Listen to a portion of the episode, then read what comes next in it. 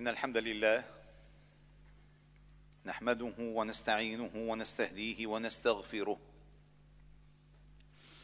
ونعوذ بالله تعالى من شرور أنفسنا وسيئات أعمالنا. من يهده الله فهو المهتد ومن يضلل فلن تجد له وليا مرشدا. ومن لم يجعل الله له نورا فما له من نور. وأشهد أن لا إله إلا الله وحده لا شريك له الحي القيوم. وأشهد أن محمدا عبده ورسوله وصفيه من خلقه وخليله بلغ الرسالة وأدى الأمانة ونصح الأمة. وعبد الله حتى أتاه اليقين. صلوات ربنا وتسليماته عليه وعلى آله الأطهار وصحابته الأخيار ومن تبعهم بإحسان إلى يوم الدين. يقول ربكم جل جلاله يا أيها الذين آمنوا اتقوا الله حق تقاته ولا تموتن إلا وأنتم مسلمون. يا أيها الذين آمنوا اتقوا الله وقولوا قولا سديدا يصلح لكم أعمالكم ويغفر لكم ذنوبكم. ومن يطيع الله ورسوله فقد فاز فوزا عظيما. ثم أما بعد فإن أصدق الحديث كلام الله تعالى واحسن الهدي هدي محمد صلى الله عليه وسلم. وشر الأمور محدثاتها وكل محدثة بدعة كل بدعة ضلالة وكل ضلالة في النار. عباد الله أيها الأحباب الكرام الله تعالى الحي القيوم الذي يدبر الأمر والذي لا يخفى عليه شيء بث آيات في هذه الحياة تدل عليه. تدل عليه أنه الواحد تدل عليه أنه الحكيم. تدل عليه أنه العليم. تدل عليه أنه الرحيم الذي يحيي ويميت. والله تعالى قال وكأي من آية في السماوات والأرض يمرون عليها وهم عنها معرضون. وما يؤمن أكثرهم بالله إلا وهم مشركون. ومن هذه الآيات والتي تتناغم مع أحوالنا في هذه الأيام آية المطر أو أو فلنقل آية الشتاء وما يصاحبه من مطر ومن رياح ومن سحاب ومن برق ومن رعد ومن برد. فكل هذه آيات. أولها يستدل من خلالها المؤمن على تغير الأحوال. فلن يبقى حال على حال. ولن يدوم شيء على ما هو. فالله يقلب الليل والنهار يكور الليل على النهار. والله كل يوم هو في شأن. وهذه من الآيات الهامة التي ينبغي أن يقف عندها الإنسان وهو يدخل في فصل الشتاء ويرى أن الأمور تغيرت الأجواء تغيرت الملابس تغيرت كل شيء يتغير. فما كنت تلبس تلبسه في في الصيف لا يمكن أن تلبسه في الشتاء وبالعكس كذلك. والله جل جلاله أيها الأحباب الكرام عندما جعل في الصيف الحر وفي الشتاء البرد أراد أن يذكرنا بنعمتين وأن يحذرنا من عقوبته وعذابه. فما أجمل نعمة الدفء في الشتاء التي تقيك البرة البردة وما أقسى عذاب الزمهرير في جهنم إن لم ينجينا الله تعالى منه. فعندما يأتيك البرد وتنعم بالدفء ولكم فيها دفء ومنافع ومنها تأكلون ينبغي كذلك أن تذكر أن من عذاب جهنم الزمهرير. فتدعو الله تعالى خوفا وطمعا رهبا ورغبا حذرا ورجاء لأن الله جل جلاله يقلب هذه الآيات لعلكم تذكرون. وتذكر كذلك أن من إخوانك في العالم من لا يستطيعون أن يلتحفون من البرد ولا يستترون من المطر. فتذكر حالهم فتعيش همهم وتسعى لتخفيف آلامهم. والله تعالى قال في كتابه في سياق آيات المطر وأغلبها افتتحت بألم ترى ألم ترى ألم ترى. واختتمت لعلكم تذكرون. أفلا يبصرون؟ أفلا يسمعون؟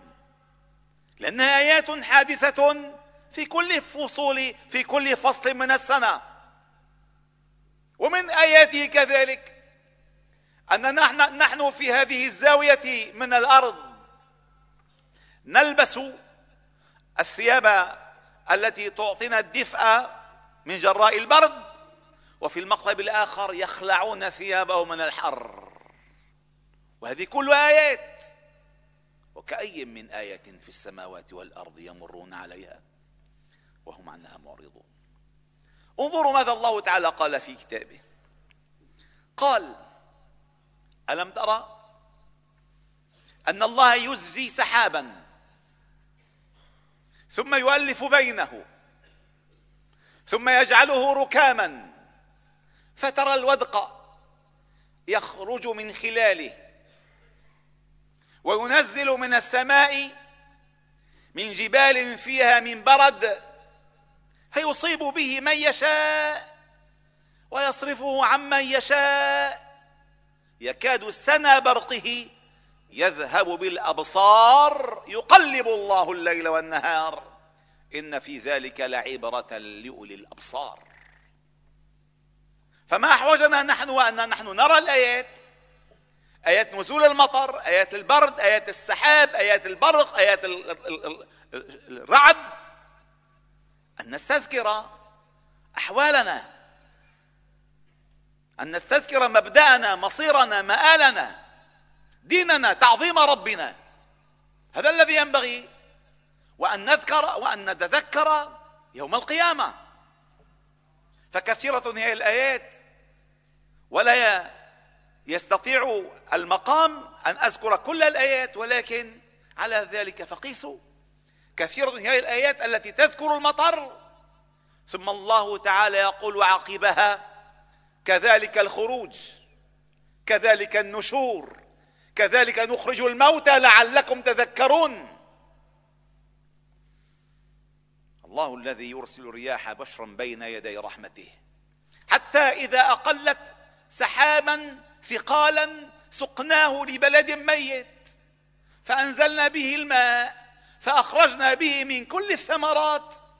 كذلك نخرج الموتى لعلكم تذكرون. كذلك نخرج الموتى لعلكم تذكرون. ألم تر أن الله أنزل من السماء ماء فتصبح الأرض مخضرة؟ فعندما ينزل الماء فترى الأرض الميتة الهامدة الخاشعة تهتز. وتنبت من كل زوج بهيج. فتذكر أن الله تعالى يحيي الأرض بعد موتها وكذلك يحيي الموتى. الموتى بعد إمانتهم للبعث والنشور. ونزلنا من السماء ماء مباركا. فأنبتنا به جنات وحب الحصيد. والنخل باسقات لها طلع نضيد رزقا للعباد وأحيينا به بلدة ميتا. كذلك الخروج كذلك الخروج. والله الذي أرسل الرياح فتثير سحابا فسقناه إلى بلد ميت فأحيينا به الأرض بعد موتها. كذلك النشور. هذه آيات أيها الأحباب الكرام. ينبغي أن نقف عندها. فنرى المطر ينزل نرى الماء ينزل نذكر عظمة الله في إحيائه الموتى. نذكر رحمات الله تعالى في الأحياء. الله تعالى قال ومن آياته أن يرسل الرياح؟ أو الله الذي يرسل الرياح فيبسطه في السماء كيف يشاء ويجعله كسفا. فإذا أصاب به من يشاء من عباده إذا هم يستبشرون وإن كانوا من قبل أن ينزل عليهم من قبله لمبلسين فانظر. أيها العبد أيها الإنسان فانظر إلى آثار رحمة الله. كيف يحيي الأرض بعد موتها؟ إن ذلك لمحيي الموتى وهو على كل شيء قدير. أي هذه الآيات التي نراها نباشرها نتعامل معها ينبغي أن تأخذنا إلى مكان آخر ينتظرنا. أولها أن نعظم الله تعالى في قدرته على الإحياء والإماتة. ثانيها أن ندعوه خوفا وطمعا. ويسبح الرعد بحمده. والملائكة من خيفته ويرسل الصواعق فيصيب بها من يشاء وهم يجادلون في الله وهو شديد المحال. ويريكم البرق خوفا وطمعا وينشئ السحاب الثقال أي الرعد عندما ترونه البرق عندما ترونه ممزوجا بالرعد وهو ملك يسوق السحاب تدعون ربكم خوفا وطمعا. خوفا من عقابه وطمعا في نزول رحمته. هكذا ينبغي للإنسان أن يحيا مع آيات الله. والنبي صلى الله عليه وسلم قال في الحديث الصحيح اشتكت النار إلى ربها.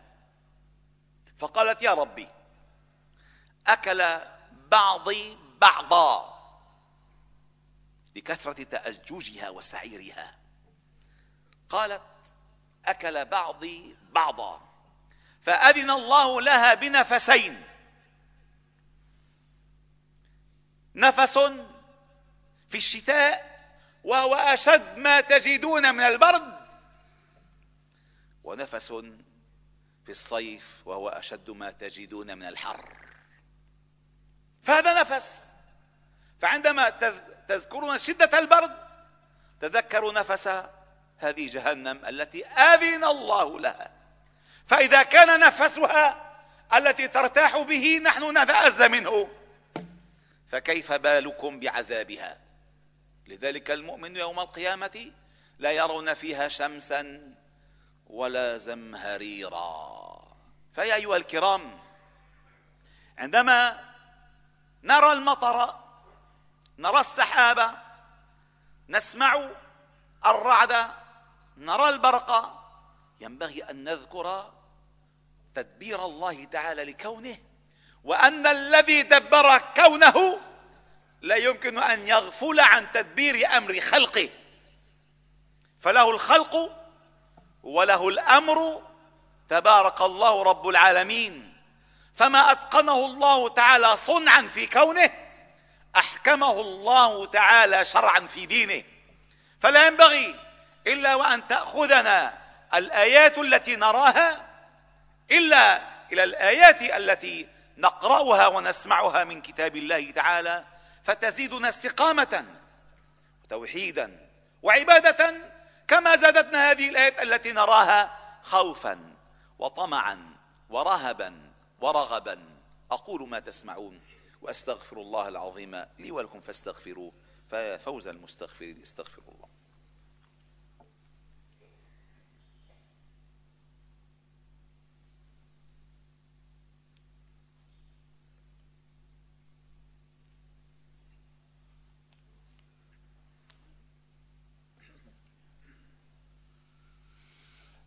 الحمد لله وكفى.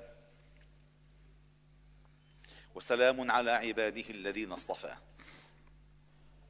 وأشهد أن لا إله إلا الله وحده. نصر عبده. وصدق وعده. وأعز جنده. وهزم الأحزاب وحده. لا شيء قبله ولا شيء بعده. ولا نعبد إلا إياه. مخلصين له الدين ولو كره الكافرون. وأشهد أن محمدا عبد الله ورسوله وصفيه من خلقه وخليله. بلغ الرسالة وأدى الأمانة ونصح الأمة وعبد الله حتى أتاه اليقين صلوات ربنا وتسليماته عليه وعلى آله الأطهار وصحابته الأخيار ومن تبعهم بإحسان إلى يوم الدين. عباد الله إن الله وملائكته يصلون على النبي يا أيها الذين آمنوا صلوا عليه وسلموا تسليما. اللهم صل على محمد وعلى آل محمد كما صليت على إبراهيم وعلى آل إبراهيم وبارك على محمد وعلى آل محمد كما باركت على إبراهيم وعلى آل إبراهيم في العالمين إنك حميد مجيد. وارض اللهم عن الخلفاء الراشدين والصحابة والتابعين ومن تبعهم بإحسان إلى يوم الدين وعنا معهم برحمتك يا أرحم الراحمين. اللهم ارحمنا فإنك بنا راحم. ولا تعذبنا فإنك علينا قادر. ولا تسلط علينا بذنوبنا من لا يخافك ولا يرحمنا. يا حي يا قيوم برحمتك نستغيث. أصلح لنا شأننا كله. ولا تكلنا إلى أنفسنا طرفة عين ولا أقل ولا أكثر. اللهم أحسن عاقبتنا في الأمور كلها وأجرنا من خزي الدنيا وعذاب الآخرة. اللهم اقسم لنا من خشيتك ما تحول به بيننا وبين معاصيك ومن طاعتك ما تبلغنا به جنتك ومن اليقين ما تهون به علينا مصائب الدنيا. اللهم متعنا بأسماعنا وأبصارنا وقواتنا ما أبقيتنا واجعله الوارث منا واجعل ثأرنا على من ظلمنا وانصرنا على من عادانا. ولا تجعل مصيبتنا في ديننا ولا تجعل الدنيا أكبر همنا ولا مبلغ علمنا. ولا تسلط علينا بذنوبنا من لا يخافك ولا يرحمنا. اللهم إنا نسألك رضاك والجنة. ونعوذ بك اللهم من سخطك والنار. اللهم آت نفوسنا تقواها وزكها أنت خير من زكاها. أنت وليها ومولاها. اللهم إنا نسألك موجبات رحمتك وعزائم مغفرتك والسلامة من كل إثم والغنيمة من كل بر والفوز بالجنة والنجاة من النار. لا تدع لنا يا ربنا في هذه الساعة المباركة من يوم الجمعة ذنبا إلا غفرته ولا عيبا إلا سترته ولا هما إلا فرجته ولا كربا إلا نفذته ولا دينا إلا قضيته ولا مريضا منا إلا شفيته ولا مبتلا إلا عافيته ولا غائبا إلا رددته ولا مظلوما إلا نصرته ولا مجاهدا إلا أيدته. ولا ظالما إلا قصمته وأخذته. ولا حاجة من حوائج الدنيا هي لك رضا ولنا فيها صلاح. إلا قضيتها ويسرتها برحمتك. يا أرحم الراحمين. اللهم استر عوراتنا. اللهم آمن روعاتنا. اللهم احفظنا من بين أيدينا ومن خلفنا. وعن أيماننا وعن شمائلنا ومن فوقنا. ونعوذ بعظمتك أن نغتال من تحتنا. اللهم اجعل هذا البلد سخاء رخاء حفظا وامنا بحفظك وأمنك فإنك أنت الله خير حافظا وأنت أرحم الراحمين. اغفر اللهم لنا ولوالدينا ولمن علمنا وللمسلمين في مشارق الأرض ومغاربها. سبحان ربك رب العزة عما يصفون وسلام على المرسلين والحمد لله رب العالمين.